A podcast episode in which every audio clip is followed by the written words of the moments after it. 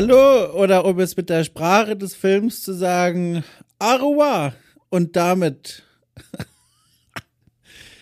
herzlich willkommen äh, zu einer neuen Folge von Okay Cool trifft dem Format hier bei Okay Cool, in dem ich, Dom Schott, freier Journalist, jede Woche am Sonntag einen Menschen aus der Spiele- und oder Medienbranche zum Plausch einlade. Und letzteres ist heute der Fall, denn Christoph Pettersen, der Mensch, den ich heute vor meinem Mikro als Gast sitzen hatte, der hat reichlich wenig mit Spielen zu tun. Es gibt einen großen Berührungspunkt, äh, nämlich einen gemeinsamen Podcast mit meinem Kollegen André Peschke, ein Filmpodcast, in dem sie über Spielverfilmungen sprechen, zu hören drüben beim gamespodcast.de. Und da kann Christoph seine ganze Expertise mal so richtig vom Leder ziehen lassen, denn er ist seit Jahren schon Filmkritiker, Filmliebhaber, Filmjournalist, äh, aktuell in der Funktion des Programmchefs bei Filmstarts äh, und ist dort äh, für, für, für Filmstarts immer unterwegs, um neue Filme anzugucken, um mit Schauspielerinnen und Schauspielern und Regisseurinnen und Regisseuren zu sprechen, Filmkritiken zu schreiben oder wenn er sonst nichts anderes zu tun hat, sich in Podcasts wie diesen hier zu setzen, um mit mir mal über so Dinge zu sprechen wie sein Leben. Wir haben in dieser Folge tatsächlich ähm, über sein Leben gesprochen, den Beginn seiner Karriere vor über mittlerweile 15 Jahren, ähm, wie er hier in Hamburg bekannt war wie ein bunter Hund, weil er im Grunde jede Kinovorstellung besucht hat, die es so gab, während er eigentlich noch Schüler war. Ähm, sein Weg in die Welt des Filmjournalismus. Ich habe äh, sehr interessiert gelauscht seinen Gedanken zum modernen Filmjournalismus und wie sich Presseevents heute unterscheiden zu denen von damals. Ähm, ich habe mit ihm gesprochen über meine Letterboxd-Einträge, Filme, die ich zuletzt bewertet habe, was er davon hält. Äh, das war eine ganz schöne Sache. Es hat mir richtig gut gefallen, mit Christoph zu sprechen. Eine Person, die ich äh, durchaus auch äh, schon mal persönlich begegnet bin. Äh, wir kennen uns nicht richtig gut. Wir, es waren immer so Flurbegegnungen. Äh, zuletzt bei der Live-Show von The Pot auf ein Bier, gamespodcast.de, all das ist richtig, aber auch darüber sprechen wir in der Folge nochmal eingehend. Ähm, ich will gerne nochmal den Anlass nutzen, bevor wir jetzt hier reinsteigen, weil es eine Filmfolge ist, ähm, mehr oder weniger, euch noch ganz kurz äh, zwei Geheimtipps nahezubringen. Filme, die ich kürzlich nochmal oder zum ersten Mal gesehen habe und sehr genossen habe. Äh, Tipp Nummer eins ist Star Wars Episode 2. Nein, 3. Nee, warte, eins. Ich habe eins gesehen, Star Wars Episode 1. Top. Äh, kann ich immer noch euch wärmstens ans Herz legen, weil selbiges ging mir auf, als ich zum wiederholten Male Star Wars Episode 1, die dunkle Bedrohung, gesehen habe. Gibt es übrigens auch ein fantastisches Lizenzspiel aus dem Jahr oh, 2000 eins oder so für einen PC, keine Ahnung. Also jedenfalls, der Film ist top. Ich will nichts anderes hören. Und der zweite Geheimtipp ist ähm, No One Gets Out Alive, wobei ich mir gerade gar nicht sicher bin, ob der wirklich so heißt. Aber mehr oder weniger so heißt er. Kann man auf Netflix gucken. Ein Horrorfilm, der auf ganz vielen Ebenen Horror inszeniert. Mehr will ich auch gar nicht verraten. Folgt einfach meiner, äh, meiner blinden Empfehlung. Ähm, also, ich diktiere es nochmal. Zum einen, no one gets out alive. No one comes out alive. No one alive out. Zum einen. Und zum anderen, ich sag's extra langsam zum Mitschreiben, Star Wars Episode 1, die dunkle Bedrohung. Ähm, beziehungsweise in der Originalfassung Phantom Menace. Ein Wort, Menace, das ich ganz lange nicht kannte als Kind, während das noch im Kino lief. Da habe ich immer nur gelesen Phantom Menake. Naja, genug von mir. Ab geht's zu Christoph Petersens bewegtem Filmleben.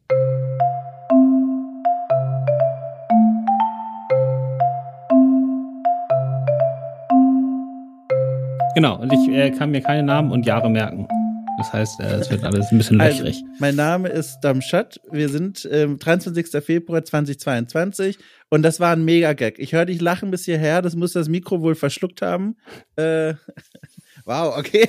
da kommt ja wirklich nichts. Okay, so, ich nehme noch einen Schluck Achso, äh, lachen tue ich auch nicht. Also generell nicht. Das muss lachst andere. Du, lachst du nach drinnen oder was?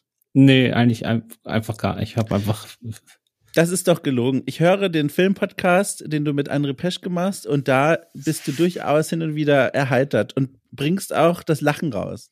Ernsthaft? Gut, Ja, muss ich mir das, ich habe irgendwann au- aufgehört, das mir anzuhören, deswegen muss ich nochmal reinhören. Vielleicht. Also viele Fragen auf einmal. Die erste ist jetzt, warum hast du es überhaupt selber angehört? Es gibt ja viele tatsächlich gute Gründe, eigene Podcast-Folgen nochmal zu hören. Welcher war deiner? Sind wir jetzt schon on air oder einfach so? Durch. Das liegt in unserer Hand. Ich würde sagen, wir sind. Okay, dann ich fange jetzt erst. Naja, also sozusagen meine, meine Podcasts, die ich mit The Pod gemacht habe, also der Film-Podcast dort, das waren ja meine ersten Podcast-Stehversuche Oh, überhaupt. Wirklich? Das wusste ich gar nicht. Und dementsprechend, da hört man sich halt die ersten Folgen schon mal an, ne? Um mal zu sehen, ob das überhaupt, wie das funktioniert und was der Typ dann da auf der anderen Seite, den ich ja nicht im Griff habe, da zusammenschneidet. Den ich ja nicht. Im Das lag ja also die Produktion, das ist zwar ein, so eine Co-Produktion zwischen Leinwandliebe, dem Filmstadt-Podcast und halt The Pod, aber die Produktion liegt komplett bei The Pod. Ja. Das heißt, da habe ich keine, keine Aktien drin, ne? Und da muss man natürlich mal reinhören, dass die da keinen Unfug machen. Warst du denn zufrieden mit dir selbst? Denn wenn du dich nochmal so gehört hast, jetzt zum ersten Mal dann, äh, was war so dein Eindruck von dir selbst? Der erste Podcast war, The, war Du. Ja, sehr gut übrigens. Und da war, ähm, der war, der Podcast war, ja, ich fand ihn auch sehr gut. Äh, Ich fand mich selbst überraschend unterhaltsam. äh, das hat dazu geführt, dass ich mich von Folge zu Folge immer weniger vorbereite und eigentlich mehr so äh, trockenen Humor da reinbringe, während André ähm, überraschenderweise mehr so die Filmexpertenperspektive übernimmt, obwohl das ja eigentlich mein Job sein sollte. Ja, ich finde das, ich finde das so nett anzuhören, weil ihr habt beide einen eigenen Kopf, wohin es gehen soll. Und dann ist immer die Frage, wer setzt sich jetzt gerade durch? Es ist selten ein Kom Kompromiss, aber einer setzt sich durch als nächstes und die Frage ist immer wer. Und das finde ich ist sehr unterhaltsam anzuhören. Aber es überrascht mich tatsächlich, dass du, also, dass das so der erste Podcast-Gehversuch von dir war. Wa- Hat es sich viel Überwindung gekostet zu sagen, hey, ich setze mich an dieses Mikro, immerhin auch mit André, der das jetzt schon seit vielen Jahren quasi täglich macht? Nö, also dass André das schon so lange macht, war eigentlich eher, dadurch habe ich mir eigentlich weniger Sorgen Mhm. gemacht. Ne? Also wenn ich mich jetzt mit einem Kumpel zusammen hingesetzt hätte und gesagt hätte, wir machen, fangen jetzt beide bei Null an. Ja, verstehe. Also dadurch hatte man halt so einen Gesprächspartner, der einen da schon irgendwie durchzieht, wenn man mal irgendwie ins Haken kommt, was aber beim ersten Mal auch gar nicht groß passiert ist. Und so zum anderen, also wir, ist ja so ein bisschen zustande gekommen ist es damals, weil wir hatten halt bei Filmstarts überlegt, machen wir einen Podcast oder nicht, waren wir ja schon ein bisschen spät Mhm. dran eigentlich. Und dann, wenn man natürlich Teil einer größeren Firma ist, dann dauert das alles ein bisschen Ja. länger, bis es dann mal so losgeht. Und da ich Support höre, habe ich einfach André eine Mail geschickt. So, lass mal machen. Und dann hat er zurückgeschickt, klar, und dann haben wir eine Woche später angefangen. Also, also mehr war das auch nicht. Und das war so ein Vierzeiler oder so. Also, Ja, ja, ich hätte mich gewundert, wenn du ihm mehr geschrieben hast, weil bei unserer Konversation vorher, aber war ich ja froh, wenn du, wenn da mal ein Buchstabe in der Mail stand bei dir. Es ist sehr, sehr wortkarge Konversation, die du pflegst, ne? Sehr wortkarg. Me- Meinst du schriftlich oder so, wenn ich mich Ich glaube, schriftlich meine ich gerade. Ja, also meine E-Mails, ich schreibe sehr, sehr viele E-Mails jeden Tag. Ah, Zeitmanagement, ja. Also ich bekomme ja pro Tag, was weiß ich, so 300, 400 E-Mails. Nicht, dass ich die alle aufmachen würde, aber es ist, allein die wegzuklicken kostet schon Moment, viel Zeit. ganz kurz dazu. Sind das drei oder 400 E-Mails äh, aus der Welt der Film oder ist da auch dabei, hey, im Blumenkasten nebenan gibt es äh, Malgrovien im Angebot? Na, da sind, da rutschen schon welche durch den Spam-Filter, Okay. ne? Aber es ist äh, der kleinere Ja. Teil. Das sind schon alles aus der Welt des Films. Wow. Und jetzt nochmal zurück zum Podcast. Äh, wenn du Strich drunter machst, äh, fühlst du dich wohl mit dem Medium? Hast du da was Neues für dich entdeckt oder äh, bleibt das äh, vor allem auch erstmal Arbeit im Vordergrund? Nö, das macht, also ich habe jetzt nicht vor, das noch großartig auszubauen, aber es macht mir Spaß. Schön. Bist, Ist mal eine schöne Abwechslung.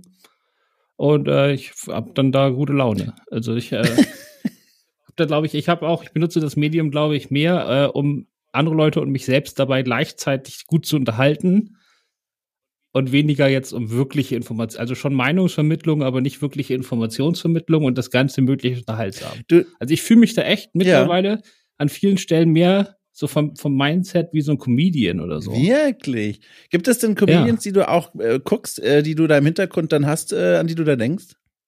Nee, ich meine jetzt nicht wirklich von Gags her oder dass ich mir die ausdenke, sondern einfach, dass ich bei dem, also ich mache ja dann, also der Anteil von steilen Thesen, die ich im Podcast raushaue oder so klaren Aussagen, die sind ja relativ hoch. So, und das ist, äh, das ist halt so eine Sache, das weiß nicht, das unterhält mich mehr in dem Medium. Das ist jetzt nicht. Also andere nehmen ja gerade Podcast so als Medium, wo man sich super breit und super tief jetzt austauschen kann, weil man einfach stundenlang labern könnte. Und ich mache das aber lieber etwas pointiert, oder ich versuche es zumindest pointierter und unterhaltsamer zu machen. Das ist einfach so, so stelle ich mir das äh, vor. Das höre ich dann da auch gerne. Also ja. ich, ich höre mich an der Stelle lieber, als wenn ich jetzt lange irgendwelche Sachen erzähle. Da spiele ich dir heute in die Karten. Ich habe nämlich für später was Kleines vorbereitet. Äh, du weißt von nichts, ich habe dir nichts erzählt, eine Kleinigkeit. Vielleicht bausche ich es jetzt auch schon zu groß auf für das, was es denn wirklich ist aber da, da kriegst du ein paar schöne Vorlagen. Vielleicht von mir, vielleicht aber auch nicht. Gucken wir. Aber das kommt später. Äh, zuerst, äh, wir sind ja völlig tagesaktuell, also fast, es ist zwar jetzt auch schon wieder ein paar Tage her, aber es interessiert mich doch, weil ich nicht da war. Wie war die Berlinale? Du warst ja dort. Was hast du gesehen?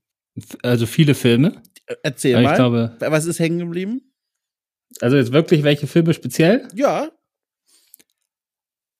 Also mein also sagen wir mal so, der spannendste Film, den ich gesehen habe, war ein Bollywood-Film. Oh. So typisch, wie man sich das vorstellt, so richtig episch, Kostüme, Tanzszenen. Und äh, die Hauptfigur des Films ist eine äh, minderjährige Zwangsprostituierte aus den 1940ern im Rotlichtbezirk von Mumbai, oh. die dort äh, zu einer Mafia-Braut aufsteigt, das ganze Viertel übernimmt und sich danach beim äh, äh indischen Ministerpräsidenten für die Legalisierung der Prostitution in Indien einsetzt. Das Ganze uh. auf diese typische Bollywood-Art, jugendfrei. Das heißt, es gibt in dem ganzen Film zwar harte Gewalt und äh, super düstere Themen, aber keinen einzigen Kuss. Und das Ganze war, das war mega faszinierend. Das war so meine, meine größte Überraschung bei der Berlinale. Kannst Jahr. du sagen, wie der heißt? Warte mal, ich mache hier, dass man es auch hört. Ich habe hier wirklich gerade, ich habe hier Notizpapier. Ich schreibe mir das jetzt auf. Ich würde das gern wissen. Ja, warte mal, muss ich nebenbei im B aufmachen. Ja, die Zeit nehmen wir uns. Dafür ist Zeit da. Dann raschel ich einfach noch ein bisschen länger. Ich finde, das ist ohnehin ein sehr angenehmes Geräusch. Zumal mir da heute Morgen noch Kaffee über das Notizbüchlein ausgelaufen ist. Und jetzt sind die Seiten so pergamentartig. Äh, und das gibt dem Ganzen so was Krosses. Also es ist quasi die, die, das Frühstück unter den Notizblättern. Genau, also der Film heißt Gangubai Katya, ich versuch's nochmal. Gangubai Kathiawadi. Und das ist auch der Name dieser Figur, denn das ist eine reale historische Figur. Das ist keine, keine ausgedachte Geschichte. Okay, ich habe mir das jetzt so lautmalerisch aufgeschrieben, aber wahrscheinlich werde ich nachher nochmal per Mail fragen. Der startet jetzt am Freitag in den deutschen Kinos. Oh, würdest du, also das heißt, äh, du hast ja auch schon gesagt, der ist jetzt äh, jugendfrei gestaltet. Das heißt, man geht da jetzt trotz des schwierigen Themas nicht mit sehr tief gesenktem Kopf wieder raus. Nein, das ist mega unterhaltsam. Gut. Also das ist ja die große Kunst des Bollywood-Kinos. Das ist voll, das ist ein bisschen wie bei mir und Podcasten. Also das ist egal, worum es geht. Äh, die setzen immer einfach, das ist denen scheißegal. Die gehen immer auf den maximalen Unterhaltungswert, das maximale Pathos und deswegen ist der Film auch was Sexarbeit angeht so mega progressiv. Ja. Weil die sich da einen Scheißdreck drum kümmern. Und das ist einfach super. Also der, der Film sieht, wenn du da zufällig reinstolperst, dann denkst du, du bist irgendwie in Disneys Das Schöne und das Biest. so von der Ausstattung her. Und dann geht das da um diese Themen, die mit einer Radikalität, also an einer Stelle wird sie von so einem Freier äh, fast umgebracht. Und danach hat sie eine Narbe, die geht irgendwie von, von, von ihrem Kinn bis runter an den Bauch, über an den Bauchnabel vorbei, Boah. so richtig heftig und es ist so richtig düster und dann kommen diese Tanzszenen und äh, man würde eigentlich denken, das wäre dann totaler Trash und würde sich total beißen, ist aber absolut faszinierend. Meine Berührung mit Bollywood beläuft sich bisher vor allem auf äh, YouTube-Schnipselchen, die ich so nachts um halb vier, wenn ich eigentlich schlafen soll, noch irgendwie entdecke und die mir dann reingespült werden. Und da sieht man dann so 30 Sekunden lang, äh, wie so ein, oh Gott, wie irgendein indischer Krieger äh, wahnsinnige Manöver mit sich und verschiedenen Autos anstellt und schwere Metallgegenstände auf seine Gegner schleudert. Und all das mit so einem leichtherzigen Grinsen, das ist, was ich bisher von Bollywood vor allem kenne. Deswegen, das nehme ich jetzt dankend an. Äh, das ist ein guter Tipp. Was hast du denn eigentlich beruflich eigentlich gemacht? Was war denn so dein Aufgabenkatalog auf der Berlinale? Einfach nur, also nur in Anführungszeichen Filme gucken oder auch Interviews? Wie sahen da so aus? Ich habe jetzt dieses Jahr, äh, also ich habe hauptsächlich habe ich Kritiken geschrieben. Oh ja. Mhm. Und das Ganze so ein bisschen organisiert. Außerdem benutze ich die Festivals, also ich fahre ja auch nach Cannes und Venedig. Ja. Und Fantasy Filmfest. Äh, ich benutze das immer, um relativ konzentriert wieder auf Stand zu kommen, ne? weil man da sehr viele Filme und auch wichtige Filme äh, in kurzer Zeit sehen kann, um so ein bisschen so wissen, es los ist. Und eigentlich so ein, zwei Kritiken habe ich pro Tag geschrieben, dann musste ich die, die Texte der anderen Autoren redigieren. Also wir haben schon pro Tag so drei, vier lange Kritiken veröffentlicht. Ja. Das ist schon Arbeit. Ähm, genau, das habe ich da hauptsächlich gemacht. Mein einziges Interview, das ich geplant hatte, äh, was ich auch nur gemacht habe, weil ich eigentlich endlich mal wieder Bock hatte, nach zwei Jahren ein Interview in, in Person zu führen. Mhm äh, und nicht per Zoom, wie wir das jetzt hier gerade machen oder was auch wieder auch immer das. Das ist ja gelogen. Also wir Tool benutzen heißt. ja Zencaster. Nicht, dass Genau, die Leute wie hier falsche. Vorstellungen haben. Und äh, genau, und das Interview, da, das habe ich sogar mal wieder richtig vorbereitet und nicht aus dem Ärmel geschüttelt und das wurde dann drei Minuten vorher abgesagt. Oh, von wem, mit wem war das? Darfst du das, Das war äh, Quentin Dupieux. Ja, jetzt hast du natürlich mich Das erwischt. ist, ne? also du kennst ihn nicht, das ist ein französischer Genrefilmemacher. Sein erster großer Film war Rubber, ein Film über einen telekinetisch begabten Autoreifen, der ganz viele Leute umbringt. da habe ich den Trailer gesehen damals. Ich habe gerade seine Seite auf. Ja, genau. Und warum ihn natürlich vor allen Dingen alle kennen, ist, dass Mr. der Oizo. mega, das ist Mr. Oizo, also ein Oh. mega berühmter DJ, der damals den Flatbeat in den 90ern gemacht hat, den man auch einfach mal vier Stunden am Stück hören kann. Ey, den höre ich den erstens immer noch vier Stunden am Stück und zweitens habe ich den auch in den 90ern gehört, als Kind. Das kam im Radio die ganze Zeit. Oh mein Gott. Dieses. Oh, jetzt müssen wir aufpassen mit der. Nicht, dass jetzt jemand vorbeikommt und uns in Grund und Boden klagt. Oder mich zumindest. Äh, ja. Ja. wie spannend. Du, das ist ja spannend. Das wusste ich nicht. Hatte ich nie auf dem Schirm. Quentin Dupieux. Du- Dupieux. Ja, ähm, wie, wie kann ich mir dich eigentlich ohnehin bei sowas vorstellen? Viele Leute benutzen ja solche Veranstaltungen auch als, ich sag mal, Socializing-Event, ne? Neue Connections mit Kontakten, mal essen gehen, keine Ahnung, ist natürlich eh alles eingeschränkt gerade.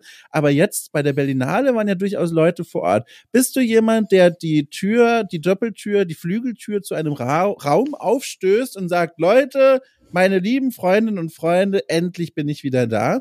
Oder schummelst du dich so in die Filme rein und bist froh, wenn du in Ruhe gelassen wirst? Hm, also, also ich habe da keine Berührungsängste. Ja, Ähm, vor allen Dingen, weil ich kann mich halt, äh, ich bin halt ehrlich filmbegeistert ja, und äh, das macht die Gespräche immer sehr angenehm. ja. Weil selbst Leute, die quasi auf der, auf der anderen Seite, also auf der Studioseite oder der Verleiherseite stehen, äh, mir das abkaufen. Das heißt, man unterhält sich eigentlich mal äh, gerne und nimmt sich halt gegenseitig auch immer für voll. Und das äh, kommt mit jedem, gerade auf Filmfestivals, wo man notfalls einfach über die Filme redet, die man gerade gesehen hat, kommt man ja mit jedem super leicht ins Gespräch. ja. Aber das war jetzt auf der Berlinale hier praktisch nicht da. Also es war also vom Festival selbst wurden quasi Begegnungen verhindert. Also die wollten zwar Filme zeigen, aber sie wollten sie irgendwie nicht so zeigen, dass es wirklich ein Gemeinschaftserlebnis ist. Also es war mit Mm. großem Abstand immer und festen Plätzen. Das heißt, man konnte auch nicht, wenn man jemanden in der Schlange trifft, normalerweise bei einem Filmfestival, wo freie Platzwahl ist, Mhm. dann setzt man sich halt auch im Kino nebeneinander und quatscht weiter, bis der Film losgeht. Das war hier alles nicht. Man saß immer automatisch neben fremden Leuten. Wenn überhaupt, da war halt auch noch Platz dazwischen. Also eigentlich saß man immer allein im Kino. Ähm, und deswegen war das alles nicht so wirklich Netzwerken dieses Jahr. Man saß wirklich alleine im Kino. Nee, aber du hattest immer einen Platz frei. Ah, Das war okay, halt so ein- meinst du so das, ein, Scha- okay, so ein. Schachfeldmuster und Ja, das fühlte ja. sich halt so an. Ja. Ja, ja, okay, das, das habe ich tatsächlich. Und auch mit Masken tragen und all dem. Ja, durchgängig. Und es war sogar, äh, also wenn du jetzt regulär ins Kino gehst, gerade in den meisten Kinos ist es ja mit Masken während des Films auflassen. Aber du darfst sie abnehmen, wenn du Popcorn isst oder eine Cola trinkst. Mhm. Das heißt, du isst dein Popcorn sehr langsam, dann brauchst du das den ganzen Film nicht aufsetzen. Haben wir natürlich jetzt nicht gesagt, ne? Also in der Theorie. Und äh, in der Theorie, genau. Und äh, das war bei der Berlinale aber verboten. Also man durfte nicht mal essen und trinken. das wollte ich nämlich Die auch. hatten richtig Schiss. Ich wollte nämlich auch fragen, ich, also auch generell, das ist so ein lustiges Bild, da es sind ja wirklich also auch teilweise Arzi-Filme und Filme mit schweren Themen und dann kommen da die Kritikerinnen und Kritiker und setzen sich rein und da sind dann alle da mit einer Cola und einem Popcorn und vielleicht noch Nachos sitzen. Das ist so ein Bild, das ging mir bisher nie so richtig in den Kopf rein. Also, äh, dass Filmkritiker, Kritikerinnen da dann äh, zum einen ihren Job nachgehen und zum anderen da so eingelümmelt mit Popcorn äh, und Chips umgeben sind. Aber so muss ich es mir wohl vorstellen. Ja, also, also wir können ja mal weg von Festivals Ja. jetzt zu Pressevorführungen Gerne. gehen. Also das gibt natürlich Pressevorführungen für Journalisten. Da war vorab. ich auch schon mal, ja. Ja, und äh, die sind aber eher tagsüber und äh, das ist wirklich einfach nur Journalisten mit Kaffee oder einer Cola, nichts mit Popcorn. Was aber so in den letzten 20 Jahren passiert ist, ist so eine gewisse Eventisierung Oh, wegen der Pressevorführung. so, ne? Da wurden dann oft Abendsvorstellungen gemacht. Man durfte auch noch irgendwie einen Freund mitbringen oder so. Und da gab's dann auch mal Essen oder Popcorn und viel Alkohol. Gefällt dir der Trend der Eventisierung oder fandst du es früher besser? Ähm, als ich Freiberufler war, ähm, fand ich das nicht so gut, weil ich wollte eigentlich immer gerne jeden Tag vier Pressevorführungen gucken und dann den Abend frei haben. Ja. jetzt, wo ich quasi äh, festangestellt bin und aber die Filme, selbst wenn ich nicht drüber schreiben muss, äh, trotzdem gerne sehen will, passt mir natürlich abends, weil ich das dann quasi in der Freizeit machen kann. Ja, klar, ja. Ja. Ja, verstehe. Ich muss noch mal ganz kurz zurück zu den Interviews. Ich muss dir was erzählen. Äh, das ist eine Geschichte, die, die endet auch nicht in der Frage für dich. Ich möchte es einfach loswerden, weil du bist der perfekte Mensch, dem ich das erzählen kann. Hab das auch noch nicht oft erzählt. Ganz vor vielen Jahren. Oh, du, du kannst, wir können sogar das Jahr festhalten. Da kam der Film Noah in die Kinos, ne? Mit, ich glaube, Russell Crowe und äh, Emma Watson. Hast du den gesehen? Sagt dir der Ja, was? Ja. Ich habe auch Interviews zu dem Film gemacht. Vielleicht waren wir da im selben Raum. Und jetzt kommt der absolute Knaller. Jetzt, äh, wir müssen kurz zeitlich ver verordnen. Ich gucke noch mal kurz nach, damit die Leute. 2014. Ach, guck mal, danke schön. 2014, so. Da war ich gerade in der ersten Festanstellung meines, äh, meines Redakteursdaseins und war dann für meine Redaktion damals am roten Teppich in Berlin am äh, Cinemax oder was das war, im Sony Center. Ist das ein Cinemax gewesen? Nee, Sony Center war Sinister. Sinister, ja Entschuldigung, nicht genau. Sinister. Und da sind die ganzen Schauspielerinnen und Schauspieler über den roten Teppich ge ge gewabert und ich hatte da einen Platz neben Promi, wie, ist da, wie heißt das? Promi, Promi, Prom- Promi Flash, oder? Promi Flash, neben Promi Flash. So.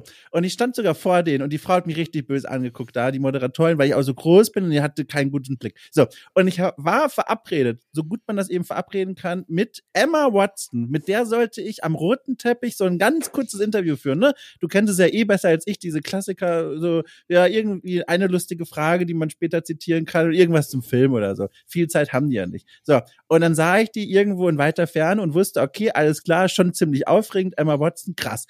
Und bevor aber Emma Watson bei mir war, die, die lief da sehr langsam an diesen äh, Fotografenketten vorbei, kam eine andere Person, die ich gar nicht kannte. Und zwar war das die Person, oh Gott, Namen völlig vergessen, aber sie ist die Frontsängerin gewesen von einer Berliner Band namens irgendwas mit Pandas. Also ich weiß nicht mehr den kompletten Namen, aber es steckt Pandas, äh, so eine so eine Indie-Punk-Band, die damals so ein bisschen erfolgreich und populär war.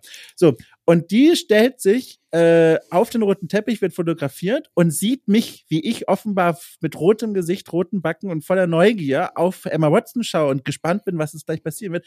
Und sie dachte aus irgendeinem Grund, ich bin wegen ihr da. Und dann kam sie zu mir und begann zu reden und ich fand die so sympathisch und so nett, dass ich wegen ihr und unserem Gespräch Emma Watson verpasst habe. Emma Watson sah mich ganz kurz an und ich glaube, sie lief einen Schritt auf mich zu und ging dann weiter, weil ich keinen Platz und keine Zeit für sie hatte. Ist das nicht der Knaller? Ja. Wie lange hattest du den Job dann noch? Es war zum Glück eine Spieleredaktion, deswegen war das am Ende eine gute Geschichte, aber kein Kündigungsgrund. aber, aber ist schon doof eigentlich, ne? Wenn ich Filmjournalist gewesen wäre oder was? Da Ja, wär man braucht, also ich habe einmal in meinem Leben so einen Fotocall mitgemacht. Also als wir am Anfang, also wir sind ja 2009. Also ich bin ja bei Filmstart schon ziemlich lange. Ja. So, seit 2005 habe ich, glaube ich, meine erste Kritik geschrieben. Ja. Und dann äh, waren wir ja so eine Hobbyredaktion von so ein paar Leuten, die das so neben Studium so von zu Hause aus gemacht haben. Und 2009 wurden wir dann äh, von der französischen, viel größeren Seite aufgekauft, quasi als deutscher Ableger. Und dann haben wir zum ersten Mal so in unserem jungen Leben dann Büro gehabt in Berlin und hatten eine Festanstellung und so. Und da haben wir dann wirklich, weil wir nur drei Leute waren, haben wir halt alles selbst gemacht ne? und irgendwie alles mal ausprobiert.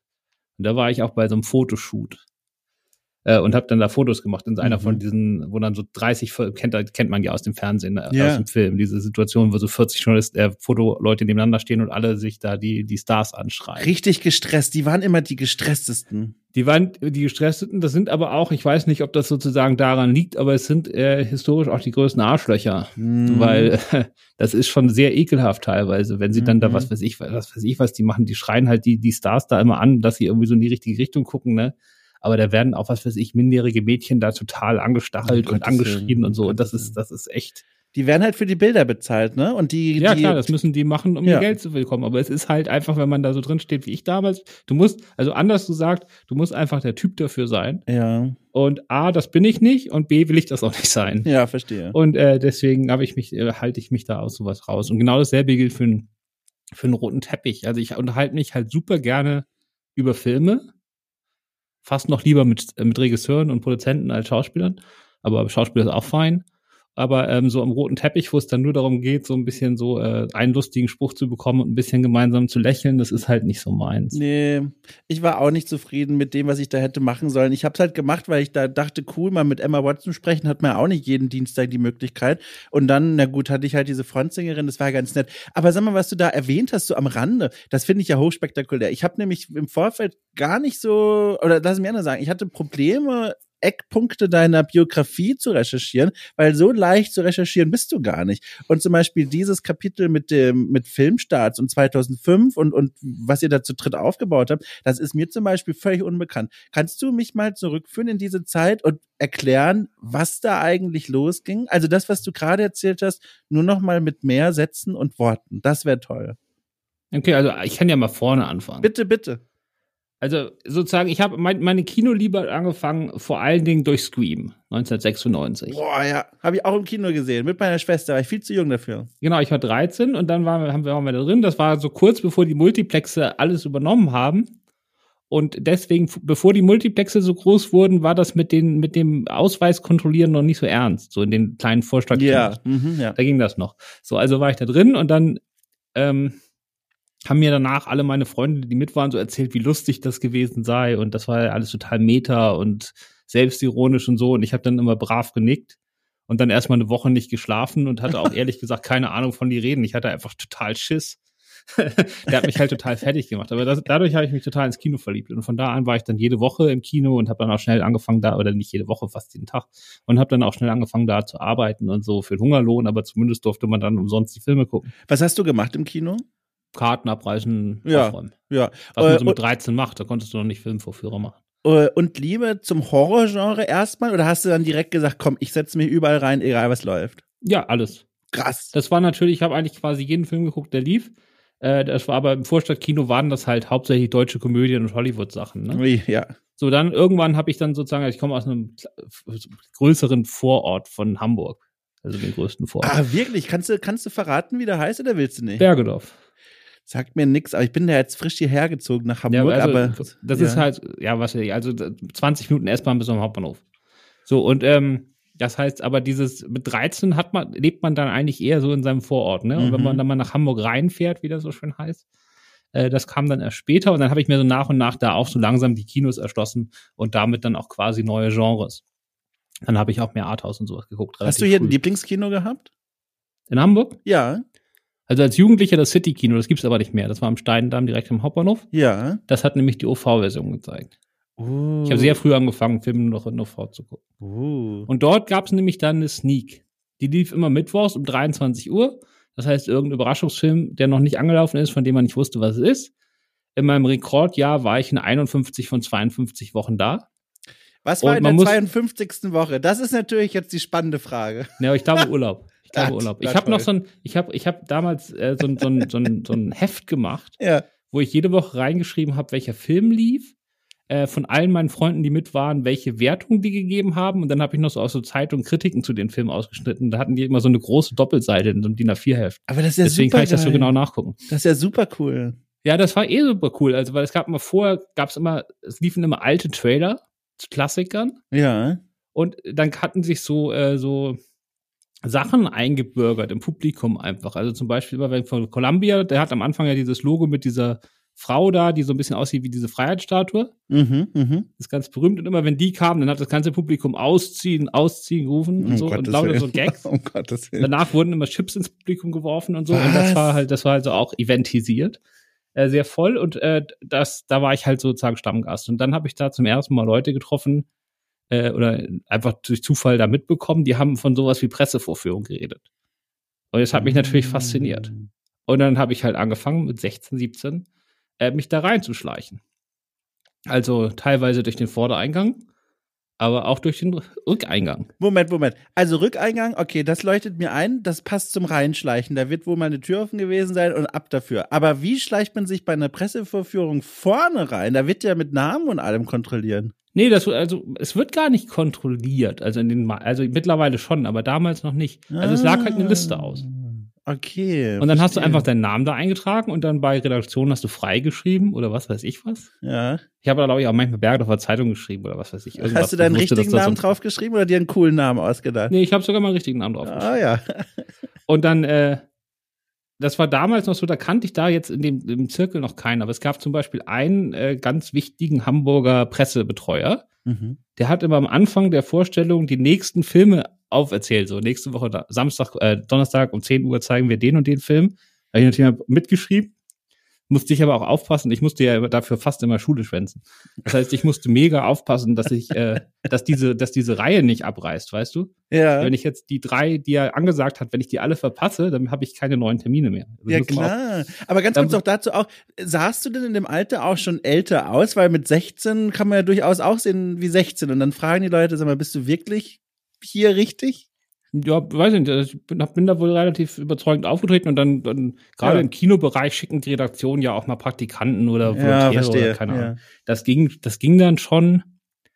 Ähm, und dann hatte ich halt auch sowas, also es gab so feste Anfangszeiten, wo, wo die, wo die Pressevorführungen anfangen. Also immer 10 Uhr, 12.30 Uhr, 15 Uhr.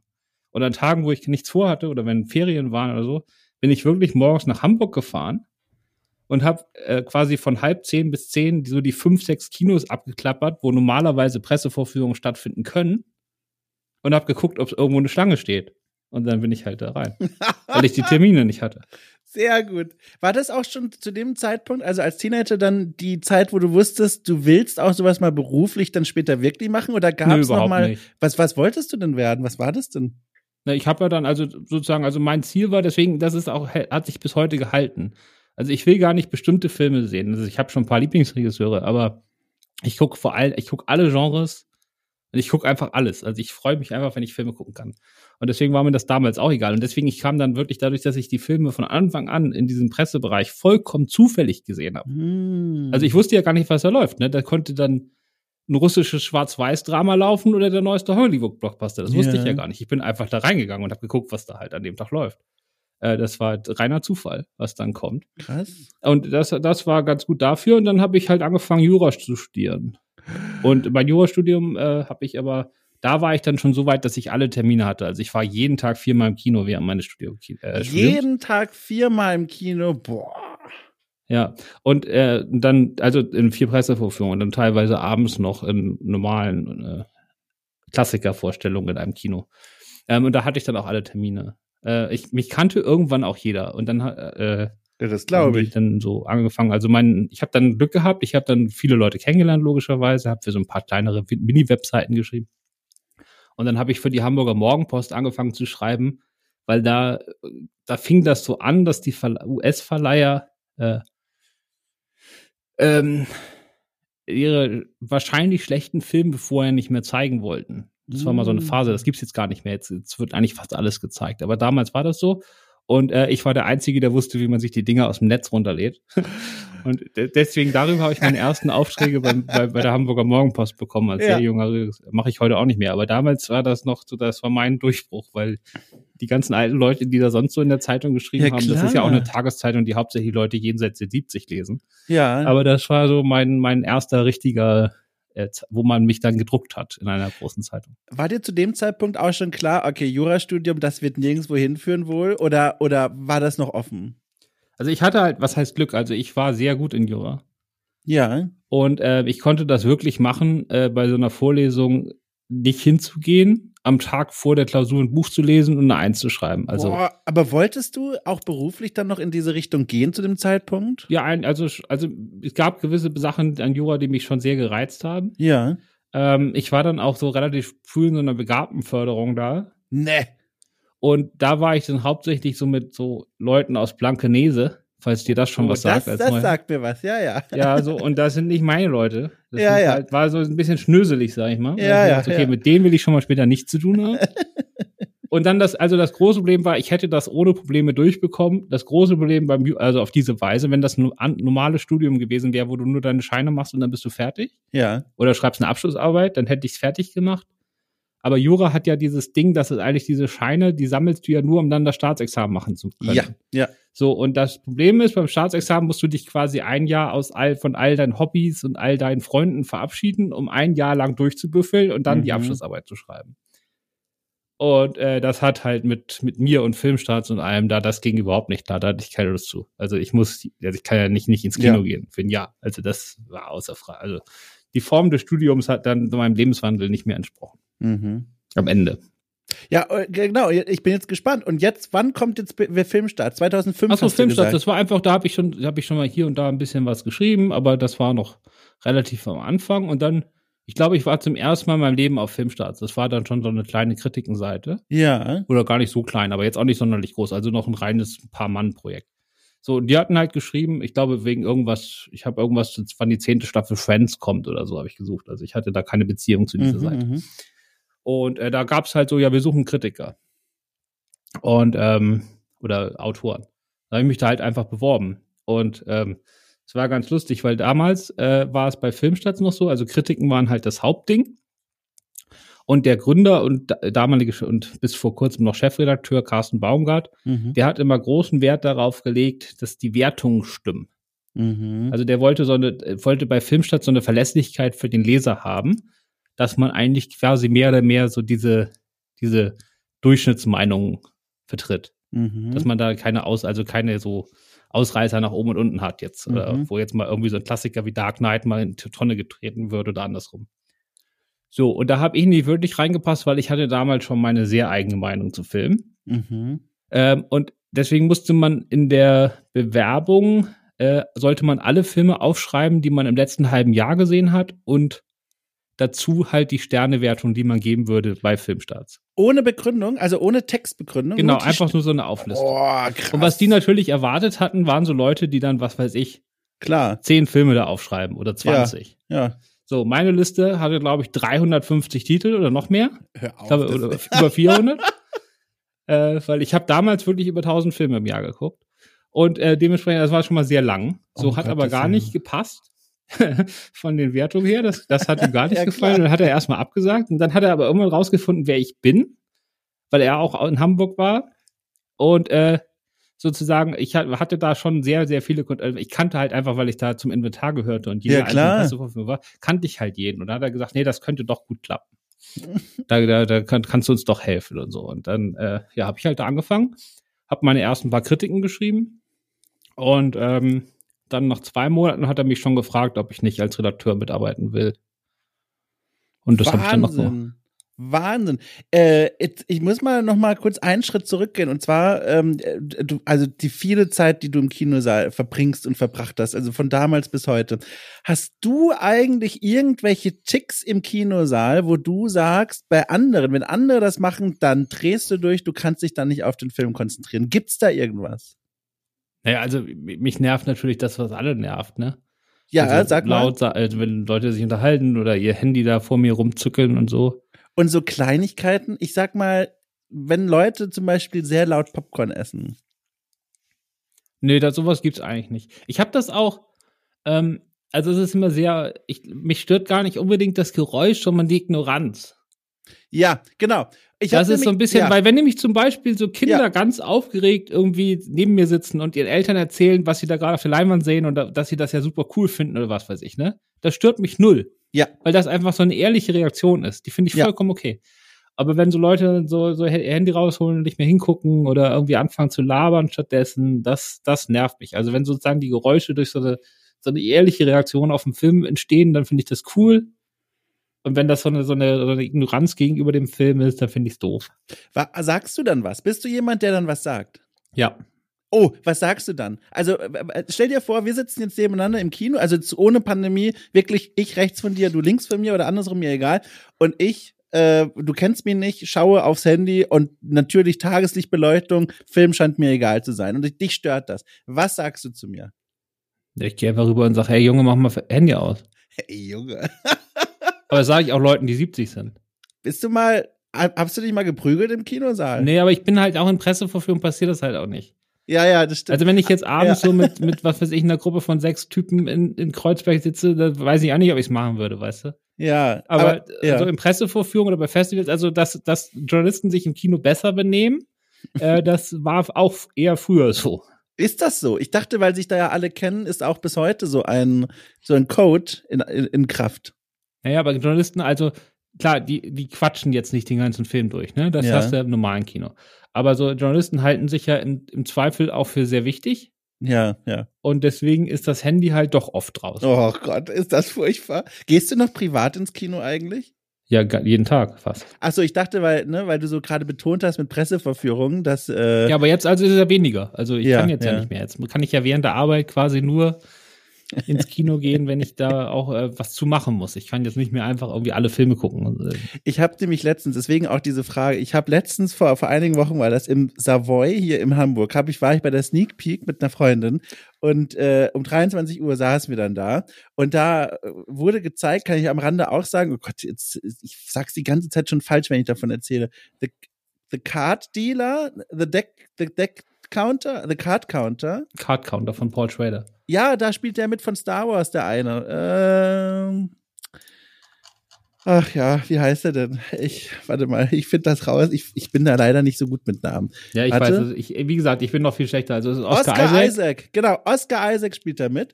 Äh, genau, und den habe ich gesehen, das Sneak Peek. Äh, und jetzt kommt's. Neben mir saß so einer und er hat schon äh, das gemacht, wo ich persönlich schon, also lass mich da so sagen, ich bin eigentlich ein Mensch, der ruht sehr in sich selbst. Es gibt jetzt nicht so viel, was mich völlig aus der Haut fahren lässt. Aber dieser Typ, der kam mit zwei anderen Freunden äh, hin und setzte sich direkt neben mich und er machte direkt etwas, wo ich schon, wo ich schon merkte, jetzt geht der Zeiger schon auf halbrot. Und zwar machte er seine Beine so weit auseinander, dass sein Knie meins berührte. Und das war schon das erste, wo ich dachte, das ist nicht notwendig. Wir sind beide Typen. Es ist nicht notwendig, so zu sitzen, das ist einfach nur frech und scheiße. Da Vor allen Dingen im Savoy. Also das Ja, ist ja nicht genau. irgendwie so ein, so, ein, so ein Ding mit so Minisitzen, sondern das ist ja so ein Luxuskino, wo du Ey, richtig wie im Platz hast. Urlaub. Und genau, da fängt es nämlich schon an. Und da muss ich schon gucken, dass ich mich nicht zu sehr in Gedankenspiralen verliere, sondern es einfach abhake, als okay, ist einfach ein Arschloch. So. Und jetzt kommt's aber. Und das war so schlimm für mich. Also ich musste wirklich mich konzentrieren, dass ich nicht einfach vom Stuhl falle. Er hat sich eine Popcorn geholt. Und zwar so einen Popcorn-Korb. Also nicht einfach nur ein Tütchen, sondern wirklich so ein massiver Pappe-Eimer. Und der war voller Popcorn. Und was er gemacht hat, war folgendes. Normale Menschen, sag ich mal, die in der Zivilisation groß geworden sind, die nehmen sich ein oder bis drei Popcornbumsel und schmeißen sich die in den Mund und gut ist. Was er gemacht hat, war die sogenannte Wäschetrommel, so nenne ich das. Er hat von Anfang an, es gab keine Notwendigkeit dafür, seinen Arm komplett in den Eimer reingefahren und dann den Arm im Kreis gedreht und damit so ein Geräusch gemacht, so ein und dann aus der Versenkung Popcorn rausgeholt und das gefressen. Anders kann man es nicht sagen. Und das hat mich so sauer gemacht, dieses diese unmögliche und maximal laute Art Popcorn zu essen. Es fiel mir so schwer, mich auf den Film zu konzentrieren. Äh, es, es war richtig schlimm. Es war richtig schlimm. Und ich, äh, ich, ich setze nur einen drauf und dann werde ich mich gleich bei dir versichern, wie schlimm ich mich hier gerade anstelle. Aber ich setze nur einen drauf. Gnadenlose Ehrlichkeit das machen ja viele Leute, dass die Popcorn essen auf eine Laut, die unüberhör auf eine Art, die unüberhörbar ist. Und mittlerweile bin ich so gut darin zu erkennen anhand des Geräusches, wenn man den, wenn man die Hand in den Popcorn-Eimer reinsteckt, wie voll der Eimer noch ist. Ich erkenne anhand des Hallgeräusches in dem Eimer, wie lange ich mich noch da durchquälen muss, bis der durch ist. So. Wie sehr stelle ich mich an? Ja, ich kenne das. Also man, man verliert sich dann in diesem Hass und der staut, baut sich ja auch immer weiter Es auf. ist Ne? wirklich so. Es ist, es ist wirklich jetzt im Hass. Film. Also es geht in dem Film ja auch um Hass und Rache. Dann konntest du zumindest so ein bisschen da deine Gefühle äh, auf der Leinwand äh, wiederfinden.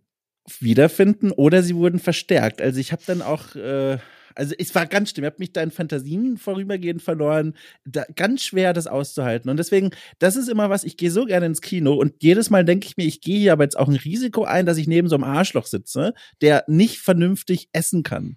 Äh, und, und das ist was, was meine Kino-Leidenschaft immer so ein bisschen, also mit anderen Worten, deswegen bin ich nicht Quentin Domentino, weil ich einfach Sorge hatte vor diesen Geräuschen immer. Ja, also vor allem, man kann da ja ein bisschen gegenwirken, indem man sich die Uhrzeiten und die Kinos richtig aussucht.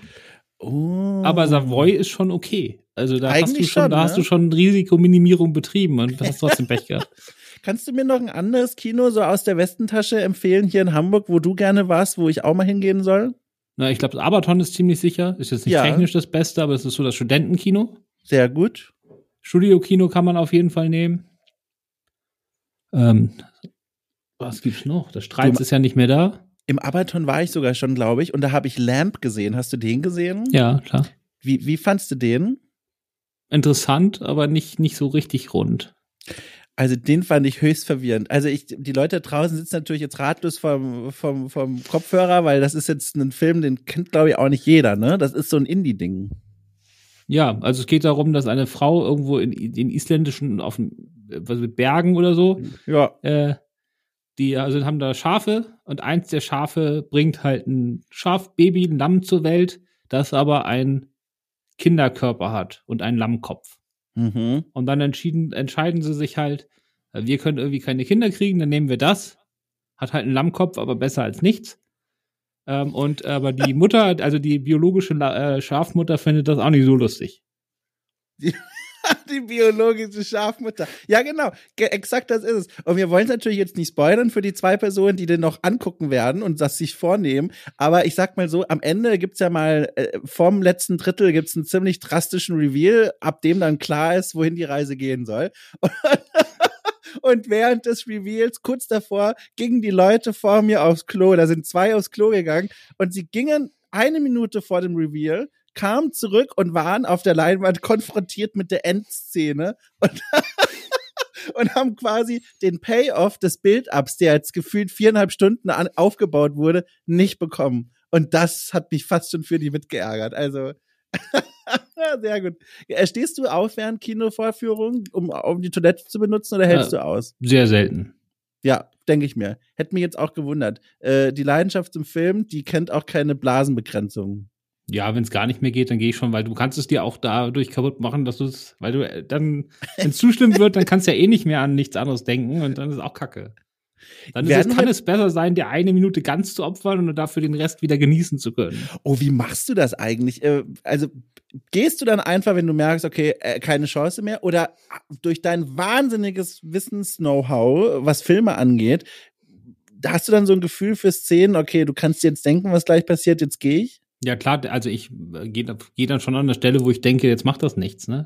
Also, dass ich irgendwie den Drittakt-Reveal verpasse, das passiert eher selten.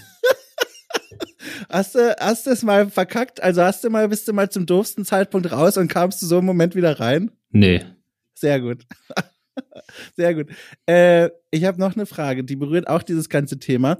Äh, man hört es ja von ganz vielen Menschen, die heute Regisseure, Regisseurinnen sind, äh, dass die nicht nur ähnlich wie du im Grunde auch erstmal angefangen haben, jeden Tag 500 Filme angucken, sondern die haben irgendwann selber mal eine Kamera in die Hand genommen und gesagt, so, und jetzt halte ich mal dieses Visier irgendwo drauf und guck mal, was passiert. Hast du auch mal selbst Filme gedreht? Nur in der Schule. Und was hat das Und was auch überhaupt, aber komplett ambitionslos. Ja, echt? Ja. Gab nie den Gedanken oder diesen inneren Wunsch, den großen Meistern nachzudrehen? Nö, also da habe ich auch, habe ich auch kein Talent für, muss ich ganz echt zugeben. Kann man diese Filme heute noch angucken? Nee, wahrscheinlich nicht, ne? Also du nicht, ich schon. Wie lange müssen wir uns kennen aktiv, dass ich Zugriff auf die Filme bekomme? Weiß nicht, du könntest die wahrscheinlich bei mir im Wohnzimmer gucken. Also überall, wo ich sicherstellen kann, dass sie nicht mitgenommen werden. Ist das eine Einladung oder ist das nur eine Information? Nee, kannst du gerne machen, klar. Ach, guck mal, das schreibe ich mir. Warte mal, ich hole direkt die Pergamentseiten wieder raus. So, hörst du das? Schreib mir das direkt auf. Einladung ist hiermit angenommen. Dankeschön. Beim nächsten Besuch komme ich drauf zurück. Sehr schön. Ja, wir haben uns ja auch schon ein paar Mal persönlich gesehen. Das letzte Mal war übrigens besonders magisch. Ähm, das war bei der Live-Show von The Pot äh, in Berlin äh, als sie ihren Bühnenauftritt hatten. Da haben wir uns gesehen und du hast zu mir irgendwas gesagt und du hast, ich krieg den Wort, genauen Satz nicht mehr hin. Aber ich weiß, dass ich danach, nach dieser kurzen Begegnung, nicht wusste, ob du mich jetzt beleidigt oder gelobt hast. Du hast irgendwas gesagt, wo ich nicht wusste, wie das jetzt genau gemeint ist. Ja, das, das äh, sagt man mir öfter. Das ist so taktisch. ah, taktisch. Ja. Äh, noch nie damit auf die Nase gefallen mit der Nee. Strategie? Nee. Nö, ich bin eigentlich sowieso selten auf die Nase gefallen. Weißt du noch, was du zu mir gesagt hast? Ich weiß nämlich Natürlich nicht. Das ist Jahre her. Wann war das? Das ist ja vor der Pandemie gewesen. Vier Jahre, drei Jahre? Ja, bestimmt. Aber guck mal, das ist ja wundervoll. Da können wir direkt noch mal kurz auf was hinausgehen, was ich mir hier schon längst aufgegeben hatte, dich noch mal fragen zu können, weil wir eigentlich schon dran vorbei waren. Du hattest vorhin gesagt, ganz vorhin, dass du bei diesen Events im Kino und drumherum dich auch so gut fühlst und sicher fühlst, weil ihr habt ja alle das gemeinsame Thema Filme immer als Grundlage für Gespräche. Das heißt, man kommt schon irgendwie durch. Aber wie war eigentlich diese Bühnenshow für dich? Ich meine, du warst ja natürlich in Anführungszeichen nur Zuschauer, aber in einem Raum voller Leute, die jetzt wahrscheinlich nicht alle dieselbe Filmgrundlage haben wie du, sondern hier geht's vor allem um Videospiele. Hat das was mit dir gemacht? Wie, wie hast du dich da so gefühlt an dem Abend? Nee, das fand ich fein. Ja, War natürlich, also das war ja auch relativ am Anfang. Ich glaube, da gab es nur so zwei, drei Folgen. ja, das war Das heißt, im Gegensatz zu dir, der dann andauernd an der, äh, alle sich umgedreht haben, sobald du den Mund aufmachst, äh, weil alle die Stimme erkannt haben, Das hatte ich das, wirklich- ich hatte das nur, glaube ich, zwei, drei Mal an dem Abend. Ja, Und äh, ansonsten fand ich es einfach ganz lustig. Ich hab, kannte die, äh, ich kannte ja dann die anderen, also André und Jochen und äh, Sebastian Ja. kannte ich ja auch nicht. Kenne ich auch bis heute nicht, aber ich habe sie danach zumindest mal kurz getroffen. hast du sie Äh, persönlich treffen können? Ja, so, also was Schön. heißt, mit André habe ich halt ein paar Worte gewechselt und Sebastian und Jochen habe ich halt einfach mal beim Schluss die Hand gegeben beim Bier, ne? Ja. Aber ähm, ja, und ansonsten war es ja ganz lustig. Könntest du dir das eigentlich vorstellen, mal selber so eine Bühnen-Live-Show, Film-Diskussionspanel zu machen? Ist das was, was dir gefallen würde? Ja, habe ich ja schon. Ah, Also, wirklich? Ich habe jetzt das in letzter Zeit vor allem bei Zoom gemacht, ab und zu, also äh, hin und wieder. Also das ist, ich habe schon, äh, also Veranstaltungen, also ich große Kinoveranstaltungen moderiert, äh, also so Premieren. ja, aber so richtig, ich meine, Auch mit dir vor, Regisseur, also dann so mit Luc Besson vor der, auf der Bühne eine, eine, eine Diskussion geführt, während halt das Publikum davor saß und so. Luc, Luc Besson, Luc Besson, unter anderem hab- der Regisseur von The Fifth Element oder Leon der Ah, Profi. Leon der Profi, ich sehe es gerade. Lucy. Ah, also ja, schon ein großer Sta europäischer Starregisseur. ja krass. Gerade mit, also bevor er seine großen MeToo-Probleme bekommen hat. Oh, ach du liebe Zeit. Aber okay, dann hast du ja das alles ja auch schon abgehakt. Das ist ja krass. Du, dann können wir einfach diesen Teil überspringen und zu dem gehen, was ich noch vorbereitet habe, bevor uns die Zeit wegläuft. Äh, es ist jetzt aber, wie gesagt, ich habe eigentlich den Fehler schon gemacht und schon viel zu viel versprochen, als es eigentlich ist. Aber ich weiß ja, du bist ja, also jetzt wissen wir es alle, aber vorher wusste ich es ja auch schon, du bist ja versiert mit Filmen und du hast viele gesehen und hast vor allem die, die du gesehen hast, schon mit einer Wertung innerlich zumindest oder vielleicht sogar in deinem Datasheet abgeklopft. Weil du hast ja auch so eine, so eine Excel-Tabelle, ne, wo du deine ganzen Filmwertungen notierst. Mittlerweile bin ich bei Letterboxd, aber ja, sowas in Ah, der Art, ja. So. Und ich habe jetzt Folgendes gemacht. In Vorbereitung habe ich mal ein paar Filme von meinem Letterbox-Account rausgeschrieben und welche Wertung ich denen gegeben habe. Und ich will mal mit dir vergleichen, was du denen für Wertungen gegeben hast, beziehungsweise geben würdest, wenn du es nicht schon getan hast. Ich bin mir ziemlich sicher, du hast die alle gesehen. Kann sein. Ich habe schon, jeder Mensch hat Klassikerlücken, ne? Ja, natürlich. Also gut, wir, wir entschuldigen direkt im Vorfeld nochmal. Es könnten jetzt auch Filme vorbeikommen, die du nicht gesehen hast, aber ich gehe davon aus, du kennst die. Okay. Pass auf. Ich fange mal ganz, Soll ich dich leicht. dann auch beleidigen, wenn du die jetzt, wenn du, Du, Mist erzählst ich, oder nicht? Ich bin all in Ehrlichkeit, äh, mach alles. Ich vertrag das, äh, mach mich fertig, wenn es sein muss. Aber du kannst auch lieb sein. ja, aber das mache ich ja nie. Also ich werde zum Beispiel, kann ich jetzt vorher noch mal sagen, äh, ich wurde auch äh, lange Zeit, äh, also es hat mich nicht gejuckt, aber äh, Ja. jahrelang unter jeder Kritik von mir, den Leuten nicht gefallen haben, haben sie dann gesagt, äh, ja, musst du eh nicht ernst nehmen, äh, der gibt Forrest Gump nur einen halben Stern Von einem oder von fünf? von fünf. Also es ist die schlechteste Wertung. Ähm, und ähm, ja, ist halt so. Ja. Aber deswegen, deswegen werte ich auch andere Leute nicht anhand ihrer Wertung selbst, sondern äh, immer erst dann, Hat, wenn sie mir die erklären. Ja, hattest du das äh, dicke Fell schon immer oder musstest du das lernen im, im Zuge deines Arbeitslebens? Nee, aber das interessiert mich halt nicht, weil die ja sozusagen nur Ah. mit dieser Zahl argumentieren. Ja, ja. Mhm. Das, sowas gibt's Das ist mir zu einfach. Also das ist ja, ja. also bei Computerspielen ist das ja irgendwie noch, noch krasser, dass es da irgendwie so ein richtig und falsch gibt. ja, ja. Und bei, bei Film hat sich das in die, also das ist immer, ich, wir wollen ja demnächst vielleicht mal einen Podcast machen, so zum Thema Filmkritik und Gameskritik da für Geil. den Pod. Und die Unterschiede und äh, seitdem ist so dieses, diese Fan-Nummer da immer mehr reinkommt, Mhm, mhm. gibt es auch immer mehr so, äh, so die Idee von richtig und falsch. Das nervt halt, weil das ist ja spannend, weil, weil ich hätte eher gedacht, dadurch, dass ja immer mehr Leute quasi irgendwo ihre Kritiken rausstellen können, äh, dass dann eher man davon abkommt zu sagen, okay, offenbar hat jeder irgendwie eine Meinung, es kann kein richtig und falsch geben. Nee, das ist nicht so. Das, das ist, aber das liegt, glaube ich, auch so am Zeitgeist. Aber das ist natürlich bei Kulturkritik ein totaler Witz. Aber es ist ja, wir kommen ja auch immer mehr weg von der Kulturkritik hin zu reinen Veranstaltungstipps, ne? Ja, ja. Und äh, das ist halt langweilig. Also ich lese ja auch, also ich viele Kritiken, die ich lese, die überfliege ich auch nur. Und die, die ich wirklich lese, das sind eher die, die konträr zu meiner sind, ne? Und trotzdem mhm. gut geschrieben. Mhm. Meine eigene Meinung kenne ich ja schon. Dann brauche ich ja nicht noch fünf Leute, die mir dasselbe erzählen. Okay, dann fange ich mal an mit deiner Meinung zu dem Film. Warte mal, ich klicke den hier direkt an, dann können wir noch Rahmeninfos ich jetzt, Aber ich gehe jetzt mal kurz auf meine Letterbox-Seite, nicht, dass ich dann Mist Ja, mach das mal. Also, ich, mein erster Film, den ich gerne mal von dir kurz beleuchtet haben möchte, was du darüber denkst, ist der Film Mother aus dem Jahr 2017, directed von Darren Aronofsky. Äh, spielt unter anderem mit, oh Gott, wie heißt sie? Jennifer Lawrence, äh, Ed Harris, äh, Brian Gleason und so weiter was ein Horrorfilm, äh, in dem es um. Naja, Horrorfilm, sagen wir, wie es ist, es ist abgefuckter Scheiß. Also, ein Horrorfilm, in dem es um die, zentral um die Beziehung von Mann und Frau geht.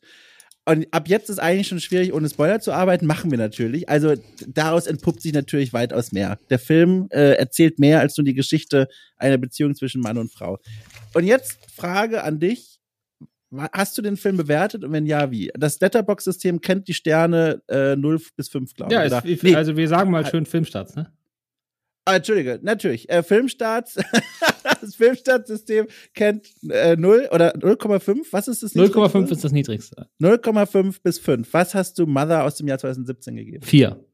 Oh, kannst du es begründen? ist ja nur vier Jahre her. Ähm, okay, okay. aber das ist aber ja, das ist ja ein Film, der dann, der relativ konkret, also anfängt ja. und dann in so eine Albtraumvision übergeht, ja, die man entweder als äh, sehr prätentiösen äh, Kunstscheiß äh, oh. hinnehmen kann.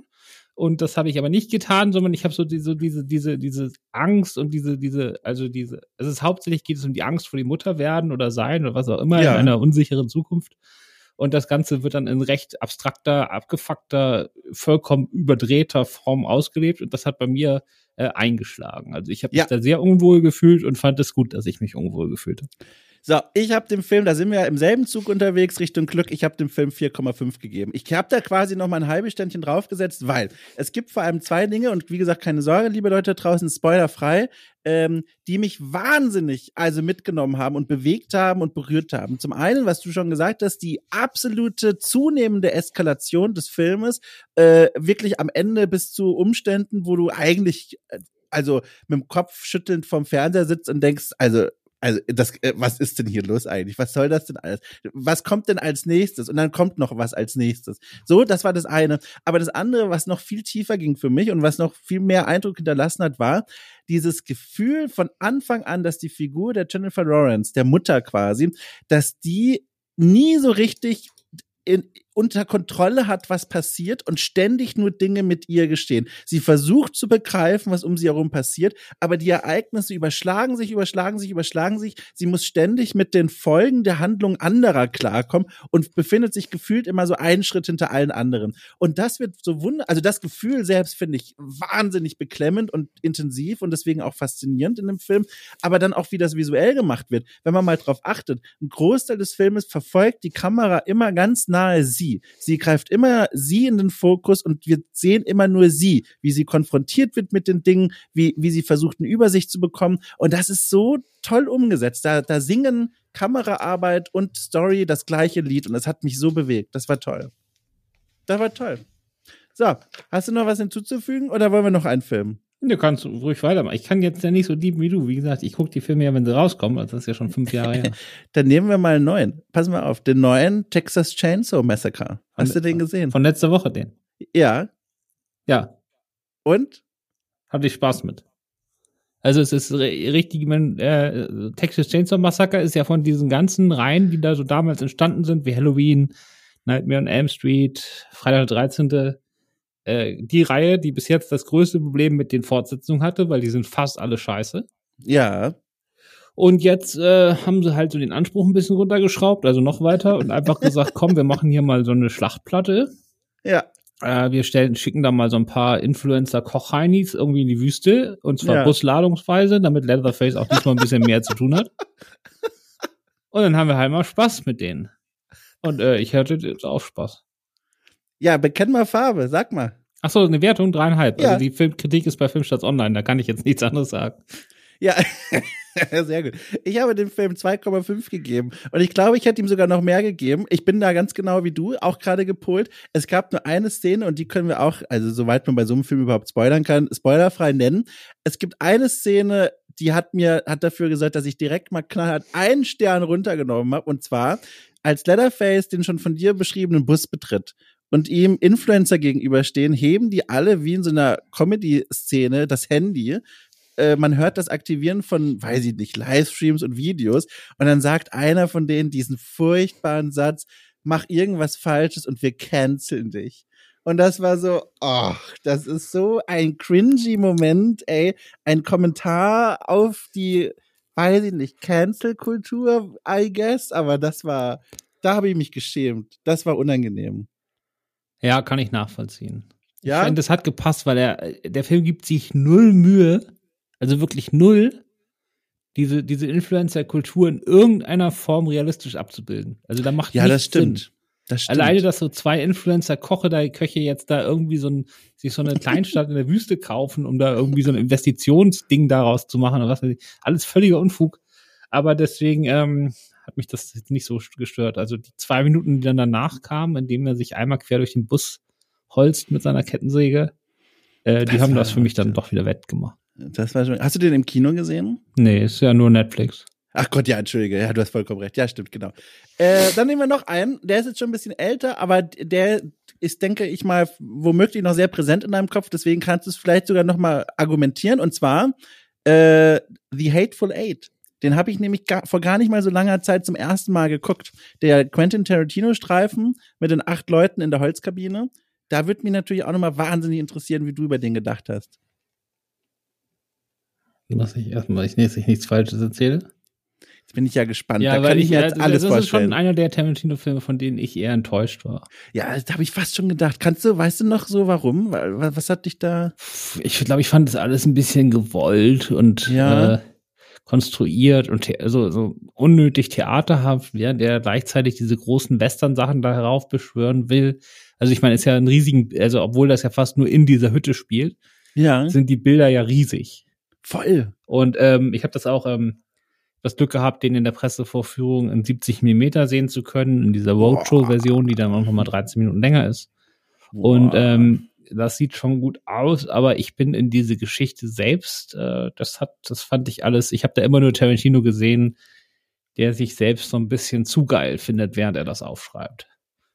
ich finde vor allem, der Reservoir Dogs zu geil findet. Also sein früheres Werk, das ist ja, finde ich, so im Nachhinein im Grunde derselbe Film, nur in einem anderen Schauplatz und etwas aufgebohrt. So habe ich das wahrgenommen. Äh, stimmst du mir dazu oder ist das jetzt völlig ab vom Schuss? Ja, man kann das zumindest nachvollziehen, ja. Ja, und da, aber mir hat das trotzdem gut gefallen. Ich, ich, ich mag sehr gerne diese Kammerspielfilme. Da bin ich übrigens jederzeit dankbar für Filmtipps deinerseits. Filme, die in einem begrenzten Rahmen mit einem überschaubaren Ensemble spielen und dann so zwischenmenschliche Dramen äh, sich entspinnen. Da stehe ich ja wahnsinnig drauf. Und das ist ja so ein bisschen die Idee von The Hateful Eight.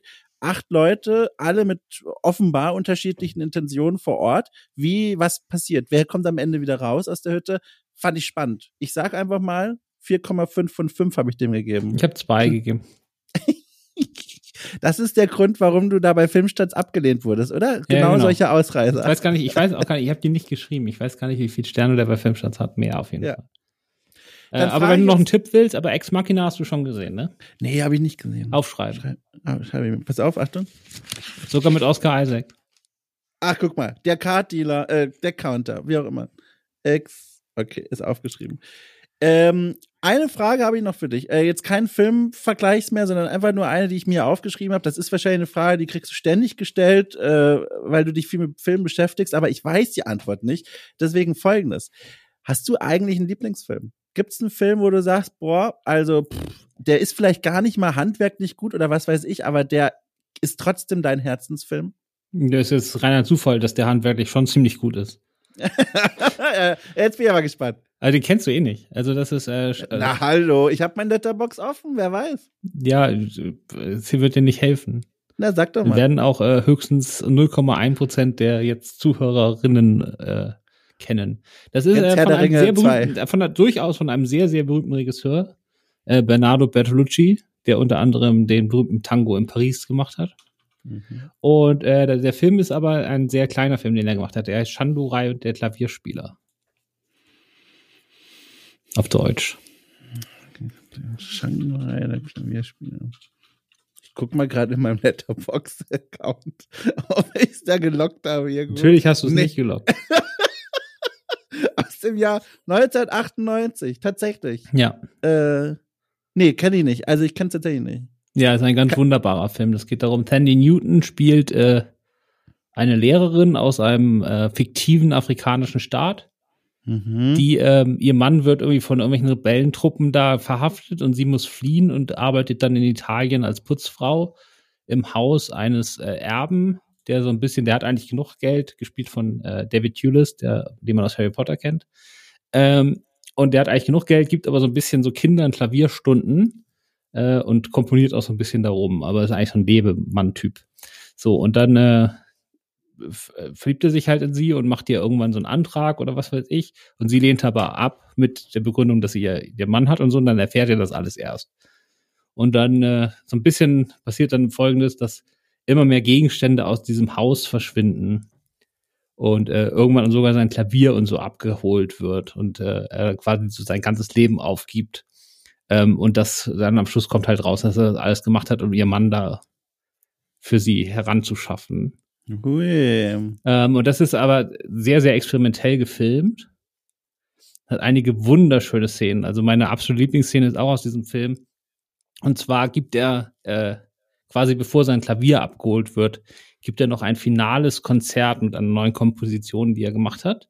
Will er sich quasi von seinem, von seinem äh, Klavierspielerleben verabschieden und zwar für seine ganzen kindlichen äh, Schüler. Das heißt, da sitzen dann so eine Gruppe von Kindern da rum und hören halt diesem Klavierkonzert zu. Mhm. Äh, und ähm, dann äh, fliegt hinten, also hinten hat das so, so einen kleinen Garten hinten im Haus und da fliegt von außerhalb über den Zaun so ein Fußball. Und dann rennen halt alle Kinder raus, um diesen Fußball zu nehmen und wieder zurückzuschießen. Und es ist halt so ein, so ein super tragischer Moment, weil er dann da ganz alleine sitzt mit seinem Klavierkonzert und so. Aber statt das jetzt so mega tragisch enden zu lassen, ähm, geht er halt in den Garten und fängt an, so für den, für die Kinder zu jonglieren und ähm, haut dabei aus Versehen Tandy Newton um, die irgendwie äh, da gerade Limonade bringt. Und dann geht das auf einmal in so einen Zeitraffer über und er versteckt sich ganz schnell hinter so einem Strauch. Das ist einfach äh, ganz wundervoll. oh, das klingt aber richtig schön. Aus dem Jahr 1998 war in bester Gesellschaft, ich habe gerade mal nachgeguckt, im selben Jahr erschienen zeitlose Klassiker wie Verrückt nach Mary, Dr. Doolittle oder äh, eher Indie-Arthouse, aber durchaus bekannt, Titanic. Ähm, Hold for Laughter. Okay, alles klar. Hier hat niemand gelacht. Sag mal, also manchmal, ich war mir sicher, du wirst lachen. Ich habe dir, ich hab dir vor unserer Aufzeichnung gesagt, dass ich nicht lache. Und du meintest, äh, an, bei André im Podcast lache ich andauernd. Aber dann ja. ist André vielleicht auch einfach lustiger als du. Das kann tatsächlich sein. Ah, ich habe da was gehört. Ja, aber jetzt habe ich, hab ich aber über mich gelacht, nicht über dich. Aber immerhin. Du, das haben wir vorher nicht spezifiziert, wer über wen lacht. Hauptsache du lachst. Und das finde ich ist die perfekte Note, um dieses Gespräch zu enden lassen, lassen wollen, zu enden.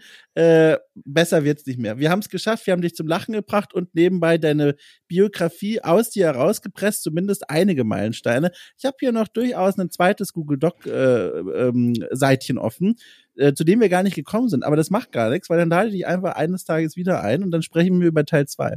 Ja, das ist doch schön. Du, ich danke dir ganz doll für deine Zeit. Ich, ich wünsche dir einfach für die nächsten Filme viel Spaß.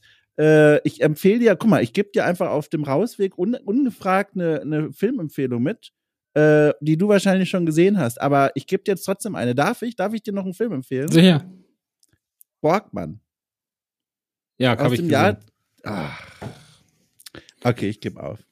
Gut, damit haben wir es. Ich danke dir sehr, Christoph. Bis bald. Bis dann. Ciao. Tschüss.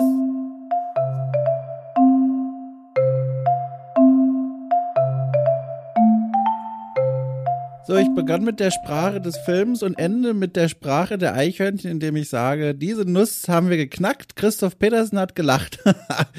und äh, Achtung, jetzt baue ich eine Brücke. Äh, Nüsse sind ja durchaus reichhaltige Nahrungsmittel. Und apropos reichhaltig, äh, okay, cool. Bietet euch, äh, wenn ihr knapp 5 Euro im Monat ähm, auf Steady finanziert, investiert, reichhaltige Podcast-Formate, die jeden Freitag dann für euch erscheinen im Premium-Feed. In diesen Podcast-Formaten spiele ich zum Beispiel alte Spiele-Klassiker, empfehle Geheimtipps äh, und, und, und, und, und. Äh, guckt euch einfach mal auf der Steady-Seite um. Ansonsten danke ich euch fürs Zuhören, fürs Bewerten dieses Podcasts auf den diversen Plattformen wie äh, Spotify und Opel Podcasts. Und jetzt lege ich mich hin und wache erst wieder in einer Woche auf. Gute Nacht und bis morgen.